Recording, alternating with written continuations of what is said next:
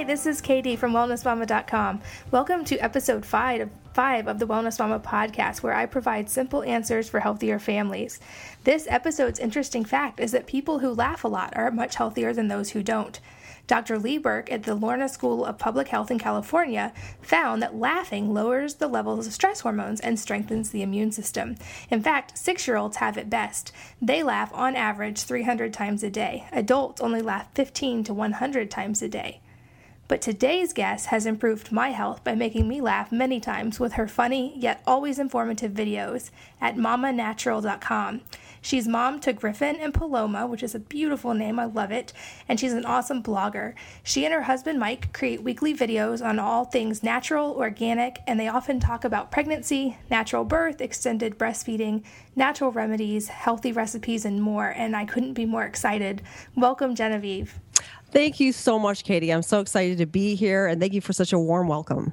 Thank you so much for taking the time to be here. Sure. I'll go ahead and jump right in. I know a little bit about it myself, but I would love if you could talk about your own health journey and how you've gotten to where you are today. Did you have kind of a lightning bolt moment that led to a conversion, or did you have a long, slow journey? Well, I think I actually kind of had both.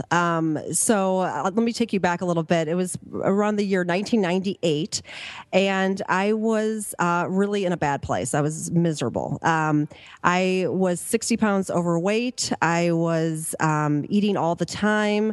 I had a very limited social life. Spiritually, I felt very disconnected. It was just affecting every area of my life. And really, the biggest thing for me is I could not stop eating. And for me, my kind of drug of choice, like I like to call it, was sugar. And I was the type of gal that I would have one cookie and then I'd want another one and another one. And before I knew it, I was eating a sleeve of cookies and a box of cookies, and I just couldn't stop. So that went on for a couple years, and I knew that sugar was my problem, but I just did not have the willpower to stop. And finally, by God's grace, it was actually New Year's Eve, and I kind of call it my defining moment or my lightning bolt moment, like you said, where I spent the whole day with friends that were going to go out, for this big night on the town, and I was helping them get ready, and then I was going back to my parents' house, and they were going out, for the celebration of the New Year, and I was literally going to be home with the dog. And it was just a very, very sad reality for me. But it was I was in this place where I was embarrassed to be out because I felt so heavy and so uncomfortable in my body. And I just felt just a shame, basically. And so I remember that day, and I remember thinking, if I continue eating this way, I literally will kill this is going to kill me, if not physically, just the emotional and mental pain, I'm I have to do something. So that day, I ate compulsively the whole day. I remember my last supper, I like to call it, very vividly. I went to McDonald's through the drive-thru, and that was the time when they still had supersize, and I got the Big Mac, a supersized fry, of course, an extra large Diet Coke, and a McFlurry, an Oreo McFlurry or something like that for dessert. And I ate all that, and then I came home to my parents' house, and I'm I have to do something. So I just started praying. And at the time, I really didn't have, a relationship with God per se. I think I knew that God existed, but I didn't really connect with him. But I was so desperate that I'm God, I will do anything. Please just help me. I just can't eat like this anymore. And that was kind of the beginning. So the next morning when I woke up, I just started that day forward, just my health journey. So that's really where it has been a journey, So I started the biggest thing for me was just eliminating sugar from my diet, because that for me just created the cravings and stuff. So getting rid of that, and then just eating balanced meals. That's kind of how I started out. And then slowly it's, kind of morphed from there. And, I started at the time, what was very popular was kind of the high carb, low fat diet. And that's kind of how I ate, because I didn't, know any better. And then as I've gone along this journey, my diet's changed quite a bit. And then it just, it really started with diet, but then it kind of infiltrated every part of my life. And that's kind of where it's really been a journey. So, and that was 15 years ago. I lost 60 pounds within the first year. I've maintained it all these years, and I have not had any white sugar, since then, by God's grace. So, it's a pretty, many days I wake up, I'm I can't believe this is my life, because it just goes to show miracles can happen. That's an incredible story, and congratulations. 15 years with no sugar is an accomplishment. Absolutely. Thank you. That's a big deal. I think a lot of people really struggle to get off the sugar. And I was actually just talking to a friend today, and she's like, how do I actually do that? I feel like I'm addicted. So what would be the biggest factors you saw in your success with doing that? Obviously, grace plays a role, but what else practically did you do? Yes. I think I actually have a whole video on this, and so I will put that up for people. But I think some big things that really helped me. I think the biggest thing for me was I always thought I could have a little, you know what I mean? I wanted to be a gal that would just do things in moderation, right? So I could have a piece of, you know, a sliver of cake at my wedding, or, you know, a cookie every once in a while or whatever. But for me, I really found I couldn't even do that. So I think that was the biggest thing, was just eliminating it completely, which is hard for a lot of people to wrap their brains around, you know what I mean? And that's not necessarily the solution for everyone. I'm just talking about my own personal experience. And the truth is, I still enjoy sweet things in my life. I have, you know, I eat fruit and some dried fruit, like coconut rolled dates. I mean, to me, that's like fudge or something. And now I will do raw honey and some things like that. So it's not that I don't have any kind of sweetness in my life, but I had to get rid of that sugar, that refined sugar. So that was one thing that really helped. I think being accountable to people. I got a lot of support, friends, family, faith, you know, communities, just so I could be accountable with someone about what I was doing, you know, and how I was, you know, checking in with people around it and with food. That was another thing that really helped. Being sure I was getting enough liquids throughout the day. So I think a lot of times I was eating because I was thirsty, you know, so I made sure I was drinking enough water, that sort of thing. What were some other things? I think prayer, just asking for help, like I said, and just being sure that I was eating well-balanced meals. You know, I think a lot of times I would set myself up for binging because I would eat, you know, Fiber One cereal that's basically fat-free, and then fat-free yogurt, or if I ever had any kind of dairy products, they'd always be fat-free. And so I was almost setting myself up. So now I eat a very nourishing diet with plenty of fat and eggs and butter and avocados and things that satiate my body, so I don't necessarily even have those cravings. But I think for me, the minute I eliminated the sugar, and it takes about 30 days for it to totally get out of your system, then you know, it really does, it doesn't call to you in the same way. And for me, the only times that it would come up is if I was having an emotional issue or something was aggravating me, then I would sometimes want to go to it, but it wasn't necessarily the physical crave anymore because it had gotten out of my system. Yeah. Those are great. Thank you. I feel like there's so much sugar around us and processed foods in general, and especially to children, which is one of those areas that just makes my mind go crazy, is the fact that it's marketed to children constantly. And I know both of our audiences are largely women and moms, and we talk a lot about the future generations. So I would love to know your opinion on what you think the biggest health struggle the next generation is going to face, especially dealing with maybe things like sugar, or what you think that big struggle will be. Well, I feel actually somewhat hopeful, which I know sounds weird, but I feel like we kind of peaked on unhealthiness maybe like 5 years ago, 10 years ago. I feel like now things are moving. The fact that, you know, Walmart and Target have organic sections, and even, you know, preschools now don't want to serve juice, and, you know, people are kind of getting it a little bit more. So I think that's really exciting. Now, don't get me wrong. There's still, you know, a lot of sugar that's throughout our whole society, you know, for, you know, definitely. And I hear you know, it is so sad that you go to these stores and it's like literally a kid eye level is all this stuff that's just like, you know, filled with dyes and sugars. And it's just like, oh my gosh, it's seriously, I feel like those people should be fined, you know, that are trying to market so directly to children. But anyways, I do think we're making progress.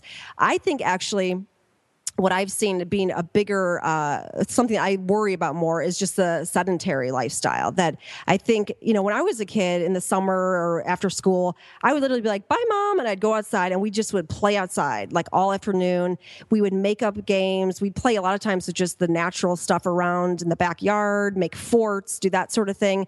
And we were really just in, you know, with the earth and using our imagination, our creativity. Nowadays, there's so many things through technology and iPads and TV and, you know, video games and stuff that comes to the kids that entertains them, that they don't have to use their imagination as much, and we're not reading as much. And, you know, that's what I worry actually about more, is just kids not getting outside enough, being out in the fresh air, being in the elements, and using their imagination. I think that is so important just in building self-confidence and feeling good in their bodies and just helping establish good, healthy activity at an early age.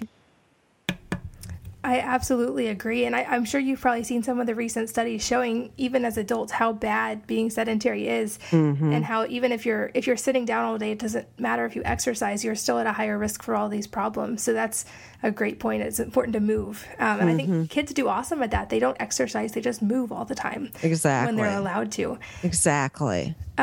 So I would love to switch gears to some of my sure. favorite topics, which are pregnancy and breastfeeding and natural parenting. And yes. I know that you write a lot about these, so I would love to yes. know, how did you come to these conclusions? Because I feel like it's a journey for most of us, and mm-hmm. it usually starts somewhere around the time we have our first child. So I'd love to hear your story. Definitely.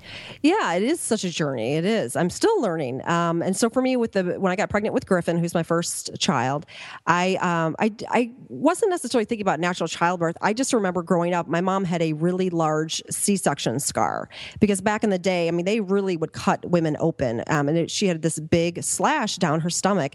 And I remember thinking, oh my gosh, I don't want that. I don't want that. It scared me, you know? And so that was kind of how it started for me, actually, if I'm completely being honest. So I started researching a little bit, like, you know, how to give birth without, you know, because I knew a lot of my friends, I had babies a little bit later than some of my friends. A lot of them ended up having C-sections. And that was, someone introduced me to the movie, The Business of Being Born. And that was a huge eye-opener, like, wow, birth doesn't have to be this medical, you know, procedure. It could be something different. And then I found a local midwife, and they actually were like the biggest midwife in the Illinois. They were a really thriving office. So I got plugged into tons of different resources through that office. And so then my husband and I signed up for Bradley birthing education classes, and that opened up our eyes to tons of stuff. So that was kind of how it started. And just by getting educated and learning more, it was like, wow, I really do want to go for this natural childbirth. And, you know, I learned just the effects of not only to mom, but baby, of some of these interventions and stuff like that. So that was kind of my journey into wanting to have a natural childbirth. It didn't go the way I thought it would go, but I certainly, you know, kind of wanted it to be more natural. And the way that it was for thousands of years before, you know, medicine got involved. I mean, thank God we do have C-sections, because they definitely are necessary in some situations. But I think that, you know, we can default there and go there too quickly in, you know, Western medicine here in the States. So. Yeah, that's a great point. I would echo that, because I wouldn't be here if it wasn't for C-sections. With my mm-hmm. third, I had placenta previa, and it was definitely life-saving, and I'm super grateful for that. But at the same mm-hmm. time, a lot of conventional medicine would say I should have had a C-section with my next two pregnancies, and they mm-hmm. were my most wonderful natural births. So mm-hmm. I think you're right. We just need to let our body's wisdom take over sometimes. Mm-hmm. And so I'd love to know, too, have you had any struggles along the way with your journey towards natural birth and natural parenting? Yes. Or have things gone how you hoped? Yes. No, my first birth was 27 hours. I was pushing for over 4 hours. I ended up they were talking about forceps. At that point, I was so tired. I'm like, can I just go to bed and I'll wake up tomorrow and deliver him? Because I was just exhausted. And they're like, no, we can't do that. So then the midwife gave me 2 drops of Pitocin. And then I was finally able to push out my son. And I had a 2-degree tear. And so it really did not go the way I wanted to at all. You know, it was a lot longer than I ever desired. I had a tear. I had to rely on Pitocin. So I had to go through a grieving process after that birth. And I was so stunned at how hard it was. It felt so hard. And it was so, in the midst of it, it was physically, I couldn't believe how physically painful it was and how far I felt from God. I really just felt like so human throughout the whole experience. And yeah, so it definitely did not go the way I had wanted it to go. But I learned a lot. And I think it was just part of my journey. And And my second birth was so wonderful, you know, so I'm grateful in some ways that I had the first experience, because first of all, I can empathize with so many mamas out there that have hard births. And it also made that second birth that much sweeter. And I did some things a lot differently to prepare for that second birth, you know, because really you walk into that birth experience and you don't really know you can prep as much as you can, but it's not until you actually experience it that you can know, you know, what it actually entails. So, so that was definitely a huge struggle. Breastfeeding was so much harder than I thought. Again, I thought you just put the baby on the boob, easy, right? Just like I thought, you know, you squat and you push out the baby. And it's so not like that. At least it wasn't for me with my first baby. So breastfeeding was very challenging. I have a very fast letdown. I had a lot of, probably too much milk. You know, my son was really struggling at the breast, and I had to get a lot of help. You know, thank God for lactation consultants. Those, to me, they are like angels walking this earth because they have helped me so much. So I worked with them. They gave me some tips on how to, you know, position and my baby and to do different breastfeeding positions to help with the milk and the letdown and stuff like that. And I was able to get through that. But the first 6 weeks of breastfeeding, I was like, oh my gosh, I do not know if I can do this. Like, I can totally see why people say, you know, let's not do this and let's just go to formula. So that was a big struggle. So yeah, there's definitely been things along the way that have been hard, but I think it's about getting the support you need, because there's tons of support out there, talking to other mamas, you know, watching YouTube videos, learning from other people, and just keep plugging along. So, and you do as best as you can. At the end of the day, breastfeeding doesn't work for every mom. You know, some people have glandular issues, some people have milk supply issues. You know, you do as best as you can. You know, I don't co-sleep. We don't do that as a family. I wish we did, but it doesn't work for us for lots of different reasons. There's some things we do. We can't do everything crunchy. You know what I mean? We do as best as we can. So that's going to be all of our journeys as we try to live healthier, more natural lifestyles. That's great advice. And I'd love to know, I feel like a lot of women, and I know I was this way when I was pregnant with my first one, there's so much unknown going into your first delivery and all the being a parent for the first time, or maybe a mom has had, like you, a less than ideal birth experience, which mine was like that also. So what advice would you give to a mom who may be just starting out to help her have a more natural, healthy pregnancy? Yes. Well, I would say definitely red raspberry leaf tea. I did not do that with my first pregnancy, and I did with my second, and it was night and day. My uterus was on fire my second birth. I mean, it was like so efficient. That muscle was just toned. And it was just, I mean, my contractions were so powerful, you know, that it went very quickly. My second birth was absolutely wonderful. So I would highly, highly recommend drinking red raspberry leaf tea. I started in my second trimester. I actually started in my first, but I started to get a little bit of uterine cramping. So the recommendation really is more to start in your second trimester. So I drank it from my second trimester on. And the last week before Paloma was born, I would do like double brew, you know, so it was extra strong. And I would drink like a quart a day. Those last couple of days. And she came out, I literally had like 2 hours of active labor. I almost did not make it to the birthing center in time. So that would definitely be one recommendation. Definitely fermented cod liver oil. I think that's so awesome for so many different things. What else? I would definitely do exercises. When this is the last thing you want to do, trust me, I resisted this like the plague, but doing some exercises for optimal positioning of your baby, because that will just make your life so much easier. So we have a blog post on that. You can go to also spinningbabies.com, and you can do daily exercises that will help get your baby in the most ideal positioning. And that just will make it so much easier when you go to give birth. So that's something I always like to tell mamas.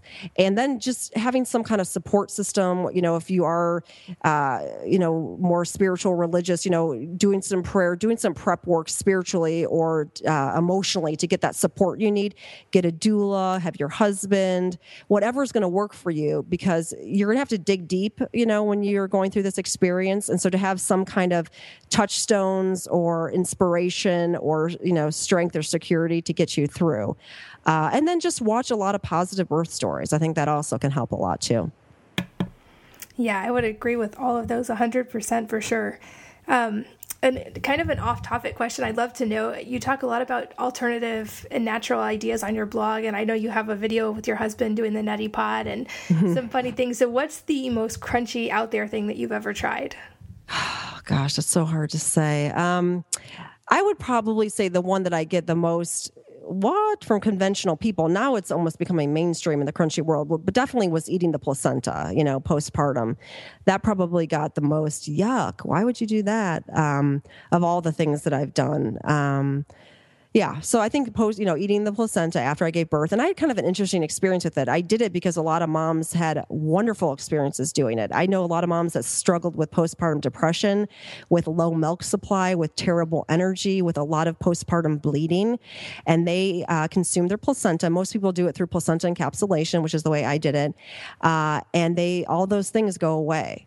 And so I decided, well, you know what? I'll give it a whirl. I didn't do it with my first birth. I'll try it with the second birth. And I actually found myself, I did not have a good experience with it, actually. I found myself becoming weepy and kind of aggressive. You know, like I had these weird emotions. And I also found myself having way too much milk. So I actually stopped taking the placenta, the pills. I still have them in my freezer in case I need them, you know, some other time. But I would say that that's probably the crunchiest thing I've done is, ate my dehydrated placenta. Nice. Even though it wasn't the best for you, would you recommend other women look into that if maybe they have low milk supply or if they have hormonal issues after pregnancy? I definitely would. The thing that's nice about it is you always can just stop. You know what I mean? You can try it, and if it doesn't work for you, just stop taking them. So that's the thing that's nice about it. It's not this permanent decision, you know, or it's not going to permanently scar you. And it's it's very quick. Like I took the pills for a couple days. I felt those effects and then I stopped taking them. And I would say 12 to 24 hours later, I felt back to myself. You know what I mean? So it goes through your system pretty quickly. So yes, I would. I've heard too many good stories from moms that really did struggle and how life-changing it was to have that, you know, have those pills, not to say to give it a whirl. Yeah, for sure. And I can't believe it. We're already getting kind of close to the end of time. So I wanted to make sure I include the three questions that I always ask at the end. Sure.